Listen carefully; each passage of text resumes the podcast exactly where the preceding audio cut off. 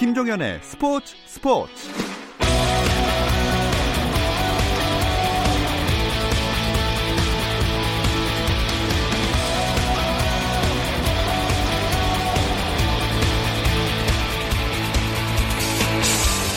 스포츠가 있는 저녁 어떠신가요? 아나운서 김종현입니다. 오늘 하루 스포츠계를 돌아보는 스포츠 타임라인으로 김종현의 스포츠 스포츠 출발합니다.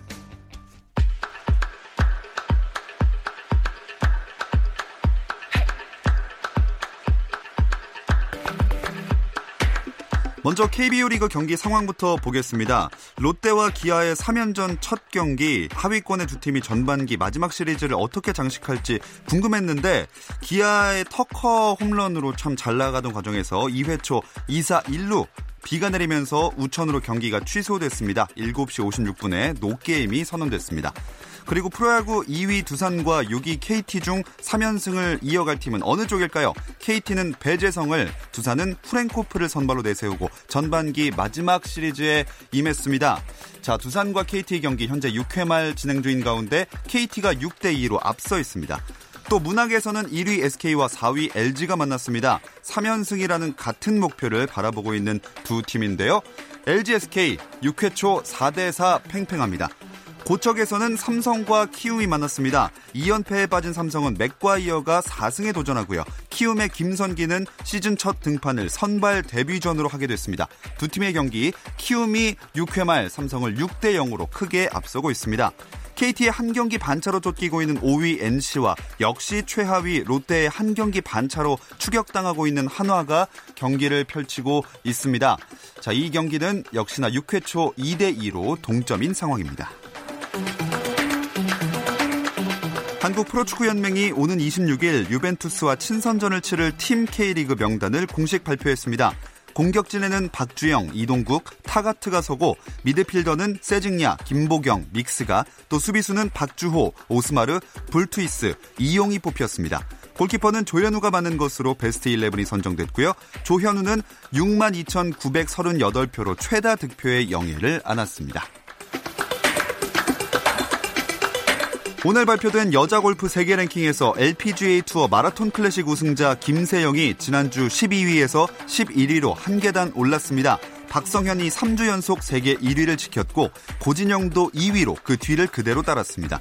마라톤 클래식에서 준우승한 톰슨이 3위로 한 계단 올라섰고 이민지가 4위로 한 계단 내려갔습니다. 한국 선수 중에선 박성현, 고진영과 함께 박인비가 5위, 이정은이 7위로 톱10 내에 4명이 포진됐습니다. NBA에서 보기 드문 대형 이적이 쏟아지는 가운데 현지 매체 ESPN이 전문가들의 의견을 모아 새 시즌을 앞두고 있는 팀들의 랭킹을 선정했습니다. 전체 1위는 지난 시즌 정규리그 전체 1위에 빛났던 밀워키 벅스고요. 2위는 지난 시즌 서부 컨퍼런스 2위에 올랐던 덴버 너기츠, 3위는 레너드와 조지를 영입한 클리퍼스가 선정됐습니다.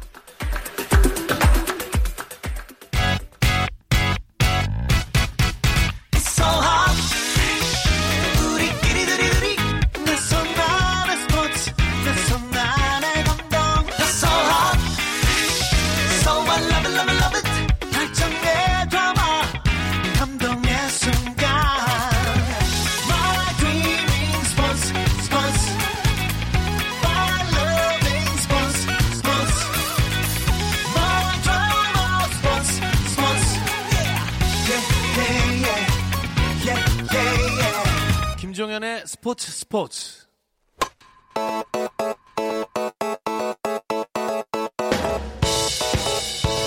색다른 시선의 메이저리그 이야기 헬로 MLB KBS 정현호 스포츠 PD와 함께 하겠습니다. 안녕하세요. 네, 안녕하세요. 자, 메이저리그가 올스타전을 마치고 이제 후반기 일정에 돌입했습니다. 류현진 선수도 어제 후반기에 첫 번째 등판을 했죠? 그렇습니다. 일단 올스타전이 끝났는데 제가 저번 방송 때 나와서 예. 이번만큼은 내셔널리그가 이길 것다라고 예상했잖아요. 네네. 또 틀렸습니다.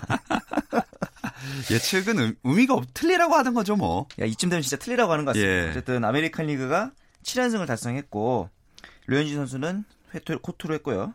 15일 날 이제 그 보스턴전에 류현진 선수가 후반기 첫 등판을 했습니다. 예. 어, 7이닝 동안 6개의 탈삼진을 잡아내면서 2실점, 어, 나쁘지 않은 투구였는데, 역시나 류현진 선수다 보니까 7이닝 2실점을 했는데 평균 자책이 올랐어요. 올랐어요. 예. 아, 억울할 것 같습니다. 볼넷 또 하나를 내줬는데 그러다 보니까 볼넷 대 삼진 비율이 올랐어요. 음. 어, 삼진을 6개 잡으면서 볼넷을 하나밖에 안 내줬는데 그니까요. 올랐어요. 올랐어요. 그 오늘 유행어 같네요. 아, 제가 밀고 있는 건데. 아, 그래요? 아무튼 그래서 그 와중에 바에스 선수가 페드로 바에스가 8회 등판을 했는데 블론 세이브를 하면서 음. 11승은 못 올렸어요. 그래서 11승 달성에 실패하면서 좀 약간 억울하겠더라고요. 왜냐하면 잘 던졌잖아요. 7이닝 네. 2실점. 그런데 불펜은 난조로 보이죠. 그 와중에 내야수들이 다 수비가 불안합니다. 음. 크리스 테일러 선수는 송구 미스를 하고 이게 또 약간 실책성 플레이였는데 네. 공식 기록이 내야 안타로 나와버렸어요. 그렇게 되면 이제 류현진 선수의 그 자책점이 되거든요. 아하. 그러면서 이제 평균 자책이 올라가는 경우가 됐고 그럼에도 불구하고 역시 긍정적으로 볼 수 있는 거는 이닝 히팅 면모는 여전히 잘 보여줬다. 예. 선발 투수가 7이닝 이상을 던진 횟수가 다저스 내에서 류현진 선수 제일 많은데 네. 10번입니다. 어허. 어, 10승을 했는데 10번을 7이닝 이상 던졌다. 이기든 지든 기본적으로 선발 투수들이 오랜 이닝을 끌어주면은 네. 불펜 입장에서는 좀 부담이 덜 가거든요. 그렇죠. 감독 입장에서도 당연히 류현진 선수가 믿음직스러울 음. 수밖에 없습니다. 참 불펜의 난조로 시즌 11승에는 실패를 했지만 그래도 평균 자책점이나 각종 지표 조금 오르긴 했어도 여전히 탄탄하게 1위 자리를 지키고 있는 거죠. 아 물론입니다. 올라봤자 평균 자책 1.78인데 네. 이 숫자가 지금 현재 내셔널 리그, 아메리칸 리그 합쳐서 가장 낮은 평균 자책입니다. 음. 가장 좋은 자책이고 볼넷 삼진 비율 역시 조금 오르긴 했지만 9.55. 즉 볼넷 하나 내릴 동안 삼진을 9.5개씩 잡고 있다. 아, 정말 올라서 이 정도면 얼마나 잘했다는 겁니까? 볼넷이 거의 안 내준다는 네. 거죠. 그러다 보니까 9이닝당 볼넷이 0.85개. 어허. 한 경기 내내 던져도 하나도 안 준다는 얘기고 예. 이닝당 출루효용이 0점대니까 역시 한 이닝에 한 명도 내보내지 않는다. 음. 모두 다 메이저리그 전체 1위 기록입니다. 어허. 더군다나 이제 류현진 선수가 홈에서 강해요. 7승 무패에 평균 자책이 더 낮아집니다. 어. 0점대예요. 어. 그러니까 거의 뭐 9이닝 던지면은 한 점도 안 내준다는 얘기죠. 네. 한 경기 내내.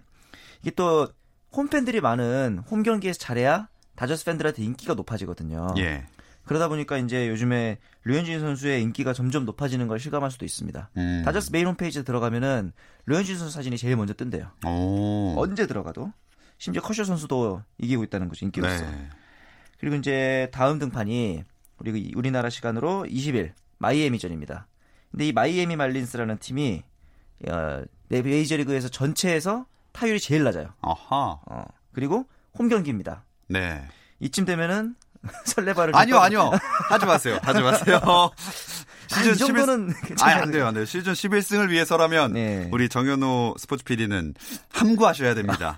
이 정도로 저의 불신 아이콘이 됐군요. 네, 설레발은 제가 떨겠습니다. 아, 감사합니다. 예, 잘할 것 같습니다. 네. 우리나라 다른 메이저리거들 후반기 출발은 어떤가요? 요거는 설레발을 떨어도 되는 거죠. 네. 네. 최지만 선수가 그 소위 요즘 말로 하면은 인싸라고 하죠. 음. 아주 인싸력을 인정받고 있어요. 이 최지만의 통역인 샘정 통역사도 둘이서 이제 같이 액션도 크고 음. 소위 말하는 라커룸 분위기를 이끄는 마스코트 역할을 네. 아주 잘 해주고 있다고 합니다. 그런데 이제 다만 타격이 아직 좀 올라오지 않아서 그 부분이 좀 걱정되긴 하는데 사실 요즘에는 오히려 강정호 선수가 더 핫해요. 오. 어. 일단 3경기 연속 안타를 치고 있고 7월 달에 가진 10경기에서는 지금 타율이 3할 3푼 3리입니다. 음. 이대로면은 메이저리그에 계속 남아 있을 수도 있겠다. 왜냐면은 네. 특히나 장타율이 지금 7월 달 들어서 8할 때를 찍고 있어요. 오. 어. 이대로면은 일단은 메이저리그에서는 장타가 살아있는 내야수기 때문에 예. 충분히 생존 가능성이 있다고 보고 추신수 선수가 이제 두 경기 연속 홈런을 쳤는데 리드오프로 음. 공교롭게도 그날이 생일이었습니다. 아. 네, 생일 축하포를 자축포를 쏘아 올렸죠. 네네. 이틀 연속 쳤기 때문에 한국식으로든 미국식으로든 둘 다 생일포가 됩니다. 아, 그렇군요. 그렇죠. 어떤 방법으로 대입해도 무조건 홈런을 아, 쳤습니다. 독특한 기록이네요. 네. 그런데 이제 텍사스가 지금 성적이 조금 애매합니다. 이게 포스트 시즌을 갈 수 있을지 없을지가 좀 애매해서 추신수 같은 이제 고액 연봉의 선수를 과연 계속 데리고 갈 것이냐 아니면은 어, 트레이드를 할 것이냐 네. 리빌딩을 위해서 그 부분을 이제 후반기 들어서는 추신수 선수가 못해서가 아니라 팀의 상황상 트레이드가 될 수도 있다. 음. 이 점을 좀 약간 주목해봐야 될 것 같습니다. 음, 그렇습니다. 자, 또 정현우 PD의 시선을 사로잡은 이슈나 화제의 장면도 되짚어보던 정현우의 핫 클립으로 넘어가 보겠습니다. 오늘은 어떤 이야기인가요? 어, 저번에 말씀드렸던 이 타일러 스캑스 선수가 어, 사망하면서 예, 좀 예. 슬픔을 안겨줬는데 그 팀인 LA 에인절스가 첫 홈 경기를 가진 날 네. 어, 타일러 스캑스 선수의 추모식을 가졌습니다. 그래서 이제 타일러 스캑스의 어머니가 시구를 하고 음. 가장 절친한 동료였던 앤드류 히니가 시포를 했는데 모든 선수들이 스캑스의 등번호인 45번을 달고 경기에 임해서 네. 노히트 노런을 만들어냅니다. 야. 그러니까 이게 짜고 하려 그래도 그렇게 될 수가 없는데. 그렇죠. 예. 심지어 이게 한 선수가 잘해서 만든 노히트 노런이 아니에요. 어, 선발 투수 잘 던지고 중간 계투도 노히트 노런하고 마무리까지 단 하나의 안타도 허용하지 음. 않았다. 음. 그리고 나서 경기가 끝나고 전 선수들이 마운드에 이렇게 동그랗게 모여서 45번 유니폼을 쫙 깔면서 스캑스를 추모하는 의미를 가졌다고 합니다. 아, 진짜 감동적이기도 하고 참 뭔가 선수들 입장에서 그리고 전율이 느껴졌을 하루였을 것 같습니다. 그렇죠. 사실 메이저리그가 이런 스토리 같은 것들을 굉장히 중요시 하거든요. 예. 이야기거리들을 자주 만들어내는 것을 중요시하는데 어, 그런 면에서 보면 이번에 에인절스 구단이 가지는 의미가 굉장히 음. 크다고 볼 수 있을 것 같습니다. 네. 또 어떤 선수의 어떤 이야기들이 메이저리그 팬들의 관심을 모았을까요? 어, 이번에 미국 메이저리그는 아니지만 메이저리그 산하의 네. 독립리그에서 1루 도루가 생겼습니다. 오, 어, 그래요? 2루 도루, 3루 도루, 심지어 홈스틸도 있지만 네. 사실 1루 도루라는 건 없잖아요. 예. 예. 근데 이제 이게 뭐냐면은 어, 포수가 이제 공을 놓치게 됐을 경우가 있잖아요. 네. 뭐 폭투든 와일드 피치든 뭐 패스트볼이든. 그런데 그 경우에 타자는 뛸 수가 있습니다. 오. 어. 낫아웃처럼. 그래서 이제 만약에 뛰게 되면은 아웃 세이프 마찬가지로 좀 많이 놓쳤다 싶으면은 1루에서 세이프이고. 네. 만약에 좀 간발의 차로 잡히면은 도로가 잡히듯이 아웃이 선언됩니다. 그렇죠. 그래서 이제 이거를 어떻게 타격 기록으로 할 것이냐 뭐 타치지도 않았는데 도루를 할 수는 없잖아요. 예. 그래서 기록은 야수 선택, 필더스 초이스라 그래서 타수에 들어가고 타율이 깎여요.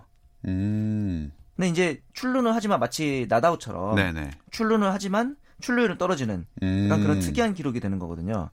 그래서 이제 심지어 메이저리그에서는 벌써부터 설왕설래가 많아요. 어. 아니 이거는 어쨌든 출루를 뛰어서 열심히 뛰어 성공한 건데 왜 타율을 깎냐부터 시작해서 예. 제도 자체가 이상하다. 이거는 기존에 없었던 제도이며 네. 만들어봤자 별로 재밌을 게 없다라는 의견도 있고 반대로 아니다. 예전에도 말이 많았지만 어쨌든 뭐 자동 고의 사고 같은 것들 도입된 이후에 반응이 괜찮지 않느냐. 항상 메이저리그도 변해야 한다. 음. 이게 또 왜 그러냐면은 최근에 메이저리그가 젊은 층들한테 인기가 별로 네, 없어요. 약간 침체기잖아요. 그렇죠. 그래서 메이저리그 사무국에서도 이런 실험적인 시도들을 많이 해보고 있다고 합니다. 저는 개인적으로는 이런 제도가 도입되면 경기가 좀 더 재미있어질 것 같거든요. 그렇죠. 정현호 스포츠 PD 생각은 어떠세요? 아, 저도 당연히 일단 도입해야 된다고 봐요. 하고서 네. 만약에 문제점이 있으면은 그때 없애도 됩니다. 아. 사실 야구라는 스포츠가 굉장히 보수적인 스포츠라서 예. 시도를 많이 안 하는 측면이 있는데 메이저리그의 인기 상승을 위해서라도 다양한 시도를 해봐야 된다고 생각하는데 음. 그렇게 되면 이제 나중에 김종현 아나운서 저기 더빙하실 때 아, 네, 제가 또 야구 관련된 프로그램 이 더빙 아 복잡 좀 하시겠어요. 예, 좀 힘들지만 그래도 경기가 더 재밌어질 수 있다면 그렇죠. 뭐 저는 저 혼자 힘든 거고 우리 팬들이 음. 좋아할 수 있다면 눈물이 그게, 나는 것 같습니다. 그게 중요한 거 아니겠습니까? 네, 알겠습니다. 네. 자, 그럼 메이저리그 후반기의 관전 포인트 짚어주시고 마무리해 보겠습니다. 네, 일단은 류현진 선수와 이 워싱턴의 맥스 슈어저 선수와의 사이영 레이스가 역시 가장 한국 팬들의 관심을 받을 것 같은데 음.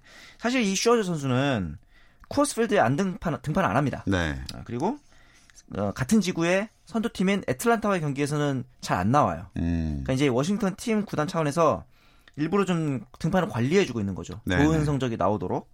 그러다 보니까 류현진 선수 입장에서는 조금 뭐랄까 좀 불리한 싸움 약간, 혹은 예. 예. 그런 부분들을 좀 견제가 들어오긴 하지만 그런 부분들이 좀 극복을 한다면 좋을 것 같고 네네. 그다음에 이제 옐리치와 코디 벨린저 다저스의 벨린저의 홈런왕 레이스 그리고 홈런왕이 되면은 거의 100%의 확률로 MVP가 되거든요. 음. 그래서 MVP랑 홈런왕을 누가 차지할 것이냐. 그리고 요즘에는 이제 순위 경쟁보다 와일드카드 진출 경쟁이 더 아, 치열하거든요. 네네. 최지만이 있는 템파베이나 추신수의 텍사스가 올라갈 수 있을지 이런 것들도 같이 좀 보시면 재밌을 것 같습니다. 음. 자, 좋습니다. 오늘 이야기는 여기까지 듣겠습니다. 다음 주도 기대할게요. 정현호 스포츠 PD였습니다. 고맙습니다. 네, 감사합니다.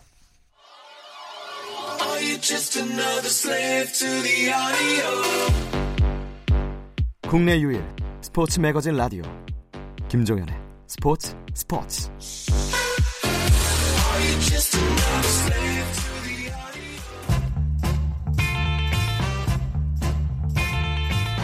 김지한의 잡스 광주에서 세계 수영 선수권 대회가 한창인 지금 수영 대표팀이 빠진 진천 국가대표 선수촌에는 어떤 일들이 일어나고 있을까요? 1년으로 다가온 도쿄올림픽을 향해 쉴 새 없이 달려가고 있는 국가대표 선수들의 보금자리 진천 선수촌의 뜨거운 여름을 김지한의 잡스가 소개해드립니다.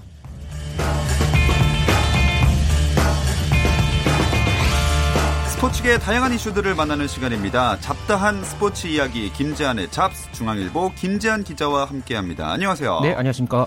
지난주에 광주 세계수영 선수권 취재 간다고 하셨는데 잘 다녀오셨나요? 네, 지난주 제가 이 시간 마치고 다음날 아침에 빗속을 뚫고 네 정말 비가 많이 내렸어요. 정말 예. 비가 많이 내려서 거기서 여자 수구 대표팀 이 야외 훈련을 또 취재를 했었고요. 어. 또뭐 다이빙 대표팀도 만나고 뭐 관계자들도 많이 만나고 그러고 이제 돌아왔는데요.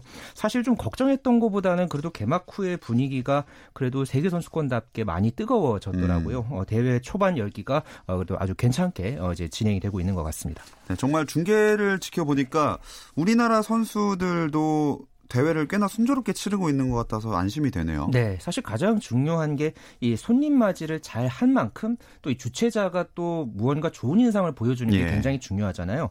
그래도 당당하게 이렇게 실력으로 메달을 딴 우리 선수가 초반에 나와서 또 굉장히 또 많은 이 화제를 불러일으키기도 했는데요. 어, 지난 13일에 다이빙 여자 1m 스프링보드에 나선 김수지 선수가 동메달을 따면서 분위기가 한층 이제 물올랐고요. 네. 또 다음 날에 남자 1m 스프링보드의 우하람 선수가 또 4위에 입상을 하기도 했고 어, 다이빙에서 이렇게 우리 선수들이 좋은 모습을 보여주니까 어, 걱정됐던 게 단번에 예, 모두 날아갔습니다. 특히 다이빙 김수지 선수의 동메달은 이 대표팀 내에서도 꽤나 깜짝 놀랄 만한 그런 메달이었다면서요. 네, 대표팀 내에서는 사실 그렇게 기대를 안 했던 그런 메달이었어요. 네, 솔직하게 말씀드리면 이 결선에 올라간 것만으로도 잘했다 이런 평가였는데요. 음. 다이빙이 이 경기 규칙이 보면은 매 시기마다 그러니까 여섯 차례 시기에서 펼치는 이 연기에서 낸 점수를 누적해서 쌓아서 이 종합 점수로 이 순위를 가리거든요. 그래서 근데 이제 매 시기마다 이 성적이나 순위가 괜찮게 나오니까 어어 어, 이렇게 하다가 네. 네, 마지막에 결국 3위 네, 동메달로 확정이 되니까 이 경기 경기장 현장 분위기가 정말 대단했습니다. 어, 어 뭐 대표팀도 그렇고 대회 조직위원회 관계자들도 이 축제 분위기였고요. 네. 뭐 조직위원장인 이용섭 광주광역시장은 따로 김수지 선수에게 축전까지 네, 보내기도 오. 했습니다. 어, 김수지 선수가 2012년 이 런던 올림픽 때요.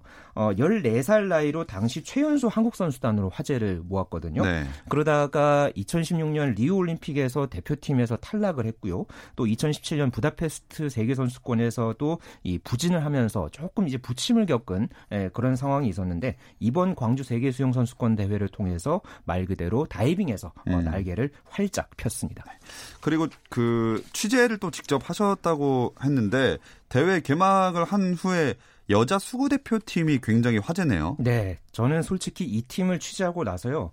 제가 그동안 취재했던 여러 일반 스포츠 종목 중에서도 가장 많이 응원한 팬이 됐습니다. 오. 어. 제가 이 팀을 한 그날 비 오면서 한 3, 4시간 정도 이제 훈련하는 거를 끝 처음부터 끝까지 다 보고 취재를 했는데 네. 이 팀을 간단하게 제가 좀 설명을 해 드리면 5월 말에 결성이 됐고요. 그래서 지난달 초에 첫 번째 훈련을 하고 40여일 만에 세계 선수권에 나섰습니다. 어. 목표는 1승이 아니라 한 골이었고요. 네. 이한 골의 목표를 달성하기 위한 도전을 펼쳤는데요.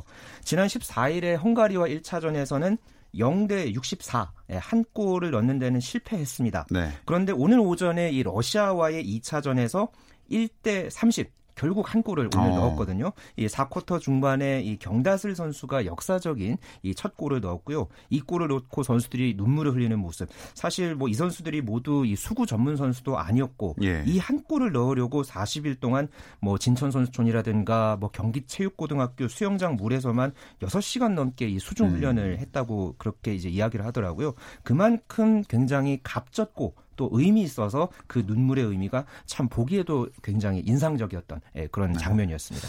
아마 진짜 우리나라 모든 스포츠 역사상 골이라는 표현을 쓰는 스포츠 역사상 어떻게 보면 가장 의미 있었던 골이 될 수도 있지 않나 네. 이런 생각을 해봅니다. 이 수영 국가대표 선수들도 그랬지만 국가대표 선수들이 선수촌에서 생활을 많이 하잖아요. 네. 진천 국가대표 선수촌의 여름 풍경은 좀 어떤가요? 음, 일단 또 공교롭게 다음 주 7월 24일이 도쿄올림픽 개막까지 꼭 1년 남은 날이에요. 네네. 그래서 지금 현재 진천 국가대표 선수촌의 입촌에 있는 약 한 600여 명, 500여 명, 600여 명의 선수들의 시계가 더욱더 바빠질 텐데요. 어, 날은 덥습니다. 하지만은 그날의 영광을 위해서 구슬땀을 흘리고 있는 우리 국가대표 선수들 얘기를 그래서 제가 조금 더 전해드리려고 합니다. 그럼 어떤 대표팀부터 소개해 주실 건가요? 음, 일단 사실 이 팀은 지금은 진천에 없습니다. 현재 외국에 대회를 하고 예, 있는데요. 그래도 가장 많은 선수가 한 동안 이제 구슬땀을 흘렸던 팀 남자 농구 대표팀 어. 얘기를 네, 전해드리려고 하는데요. 15명이 지난주까지 훈련을 하고 있었습니다. 어, 지금은 대만에서 열리고 있는 윌리엄 존스 국제 대회에 이제 출전을 하고 있는데요. 선수들이 남자 농구 대표팀 하면은 뭐 과거에 뭐 양동근 선수, 예. 조성민 선수, 뭐 문태종 선수 이런 30대 베테랑 선수들이 굉장히 많이 있었는데 현재는 뭐 허훈, 양홍석, 뭐 송교창, 최준용 이런 20대 초중반 선수들이 현재 대표팀의 주축입니다. 그래서 이 대표팀 훈련 분위기도 어, 굉장히 내내 웃음이 끊이지 않는다고 하는데요. 그래도 할 거는 다 하더라고요. 뭐본 아. 훈련이 오후 4시부터 시작이 되는데 네. 30분 전에 일찍 나와서 뭐 각자 슈팅도 하고 뭐 1대1도 하고 이렇게 몸을 다 풀면은 또 땀이 이미 옷이 적셔져 있는 그런 예. 상황에서 이 본이 이 훈련에 임한다고 할 정도니까 아, 굉장히 선수들의 어떤 분위기도 굉장히 좋았고요. 그러면서 어 지금 이 분위기를 이어서 현재 윌리엄 존스컵에서도 현재 뭐 이란도 이기고 어제는 인도네시아도 굉장히 큰 점수 차로 이기고 그러면서 4연승 행진 중입니다. 음. 이 남자 농구 대표팀이 더 동기부여가 될 수밖에 없는 게 다음 달에 농구 월드컵이 또 있잖아요. 네, 그렇습니다. 정확하게는 8월 31일에 개막하는 대회 대회인데요. 2019년 농구 월드컵이 이 중국에서 치러집니다. 어, 이 대회는 우리가 1994년 어, 이후에 25년 동안 한 번도 본선에서 이기지 못한 그런 대회예요. 네. 제가 5년 전에 이 스페인에서 열렸던 대회 때 취재를 한번 갔었거든요. 그때가 이 16년 만에 월드컵 본선에 나선 거였는데 그때 우리가 오전 전패를 했었습니다. 음. 그래서 사실 그때가 이 아시안 게임, 인천 아시안 게임 하기 한 달 전쯤에 이 대회를 나가서 우리 선수들이 세계의 벽을 실감한 다음에 굉장히 큰 충격을 받아서 한동안 분위기가 좀 무거웠던 그런 기억이 네. 있었거든요. 이번에는 그런 어떤 세계의 벽을 넘기 위한 그런 도전을 펼칠 텐데요. 어, B조에 속해서 세계 랭킹 5위의 아르헨티나, 10위의 러시아, 또 세계 랭킹 33위의 나이지리아를 상대로 1승을 목표로 어, 이번 대회 도전할 예정입니다. 네. 또 어떤 팀들이 진천 선수촌에서 훈련을 하고 있나요? 네. 어, 농구 얘기를 했으니까 네. 현재 남녀 배구 대표팀도 아하. 현재 모두 네, 지금 진천 선수촌에서 훈련을 하고 있습니다. 지난달 30일에 어, 나란히 소집이 됐고요. 둘 다 현재 베스트 멤버들이 총망라됐습니다. 아, 남자 팀에는 현재 뭐 정지석, 박철우, 문성민, 한 선수 이런 선수들이 현재 훈련을 하고 있고요. 여자 팀도 에이스 김현경 선수 네. 그리고 최근에 이 재활을 마친 것으로 알려진 뭐 이재영 선수라든가 이소영 선수, 양효진 어, 이런 선수들이 현재 진천에서 훈련을 하고 있습니다. 어, 현재 뭐 훈련 상황이라든가 분위기 뭐 그리고 향후의 대표팀 계획에 대해서는 어, 모레 이 진천 선수촌에서 또 취재진을 모아놓고 미디어 데이로 어. 현재 지금 예정을 하고 있는 그런 상황입니다. 남녀 배구 대표팀도 중요한 일정이 곧 있지 않습니까? 네, 이 둘 다 다음 달에 정말 중요한 일정을 앞두고 있습니다. 아, 나란히 이 도쿄올림픽 출전권이 걸린 그런 경기를 앞두고 있는데요. 남자팀은 다음 달 9일부터 11일까지 네덜란드에서 열리는 올림픽 세계 예선에 참가를 합니다. 사실 좀 쉽지는 않습니다. 어. 상대가 세계 랭킹 2위의 미국, 12위의 벨기에, 15위의 네덜란드 모두 우리보다가 랭킹이 높은 한국은 몇 위인가요? 어, 우리는 현재 20위로 현재 일단 아, 알려져 있는데 아, 그래서 조금 이 출전권 확보가 쉽지는 않습니다. 그래서 이번 대회에서 이 초석을 일단 다진 다음에 예, 가장 중요한 이 내년 1월에 열릴 이 올림픽 대륙 예선에 음. 도전하겠다. 아, 이런 어떤 목표를 갖고 있고요. 어, 여자 팀 같은 경우에는 현재 세계 랭킹이 8위인데 예. 아, 다음 달 2일부터 4일까지 러시아에서 열릴 이 세계 예선이 있습니다. 여기에는 이제 세계 랭킹 5위의 러시아, 18위의 캐나다, 21위의 멕시코 어, 이렇게 이제 경쟁을 하는데 어, 여기에 한 장의 이 올림픽 직행 티켓을 놓고 겨루거든요. 아. 어, 러시아가 역시 가장 강력한 경쟁팀인데 만약에 러시아를 우리가 누르게 된다면 예. 어, 생각보다 일찍 이 도쿄올림픽 출전을 어, 확정 지을 수 있는 네, 그런 음. 상황입니다. 자, 김지한 기자가 진천을 자주 가시는 걸로 알고 있는데 어떤 종목 선수들을 또 만나고 오셨나요? 음, 최근에 저는 이 탁구 아시아 선수권을 준비하고 있는 이 탁구 최연소 국가대표 이 신유빈 선수를 만나섰는데요. 예전에 이 예능 프로그램에서 뭐 탁구 신동으로 알려졌던 뭐 음. 뭐세 살 때부터 뭐 탁구 아, 치고 네, 네, 아, 알고 있습니다. 네, 그 선수가 이제는 지금 딱 10년 돼서 지금 국가대표까지 지금 성장을 했어요. 어. 그래서 지금 중학생인데도 불구하고 최연수 국가대표까지 성장해서 그렇게 잘한 모습, 훈련을 참 열심히 네. 하더라고요. 뭐 그러면서 예, 또 어, 공교롭게 또 제가 남자 탁구 간판 뭐 이상수, 정영식 선수도 만났는데 이 두 선수가 최근에는 또 이 호주에서 열리는 호주 오픈에서 중국조를 꺾고 우승하는 그런 쾌거를 음. 이루기도 했습니다. 어, 그러면서 굉장히 또 화제를 모으기도 했고요. 또 지난달에 이 제주 국제 대회에서 정상급 실력을 과시했던 이 체조 국가대표 양학선 선수와 여서정 선수도 이 10월에 열릴 이 세계 선수권을 앞두고서 아주 구슬땀을 뻘뻘 흘리고 음. 있습니다. 사실 저에게는 뭔가 진천 선수촌보다는 어, 태릉 선수촌을 먼저 떠올리게 되거든요. 저는 네. 이두 선수촌이 시설이라든지 수용 인원 이런 게 차원이 다르다면서요? 그렇습니다. 이 진천 선수촌이 어 제가 기억하기로 2017년 9월에 완공이 됐거든요. 네. 이게 두 단계에 걸쳐서 이제 완공이 된 건데 정말 규모가 어마어마합니다. 음. 이 태릉 선수촌에 비해서 예, 선수 수용 인원도 기존의 450명에서 800명으로 늘어났고요. 어, 거의 두 배네요. 규모도 한 2.5배 정도. 늘어났습니다. 뭐 거의 어지간한 종목의 어, 훈련 시설들이 다 들어가 있고요. 네. 어, 과학적인 훈련이 가능하게 뭐 다양한 첨단 시설이라든가 의료 시설까지 갖춰져 있어서 질적으로도 정말 크게 향상이 됐고요. 어, 국가대표 선수촌이라는 이런 시설 자체가 사실 전 세계적으로는 그렇게 흔치가 않거든요. 어. 어 정말 이 세계적으로도 자랑할 만한 그런 체육 시설에서 우리 선수들이 정말 구슬땀을 뻘뻘 흘리고 있습니다. 그런데 안타깝게도 진천 선수촌에서 최근에 어수선한 일이 하나 있었습니다. 어, 쇼트트랙 대표팀 내에서 이 좀 불미스러운 일이 있었죠. 어, 지난달 17일에 이 쇼트트랙 대표팀 내에서 이 임효준 선수가 이 주변의 다른 선수들이 보는 앞에서 이 후배인 황대헌 선수의 이제 바지를 내렸고 여기에 좀 수치심을 느꼈다면서 이 선수촌과 대한체육회에 어, 임효준을 이제 성희롱으로 신고하고 현재 관련 조사가 네. 진행 중인 예, 그런 상황이고요. 어, 진천 선수촌은 이 쇼트트랙 대표팀의 기 기강 회의를 이유로 어, 결국은 한 달 동안 퇴촌을 시키기로 결정을 했는데 사실 좀 지난 1년 사이에 뭐 성추문 의혹 그리고 음. 폭행 또 뭐 음주 파문 어, 이런 것들이 계속 일어나면서 어, 기강회의 논란이 네. 계속해서 불거졌던 진천 선수촌이었습니다. 네, 이런 일이 정말로 앞으로 벌어져서는 안 되겠습니다. 잡다한 스포츠 이야기 김지한의 잡 진천 선수촌 속 국가대표 선수들 이야기 들어봤습니다. 중앙일보 김지한 기자와 함께했습니다. 고맙습니다. 네, 감사합니다. 내일 수요일은 NBA 이야기 조선핸드 바로 찾아오겠습니다. 8시 30분 함께 해주세요. 김종현의 스포츠 스포츠.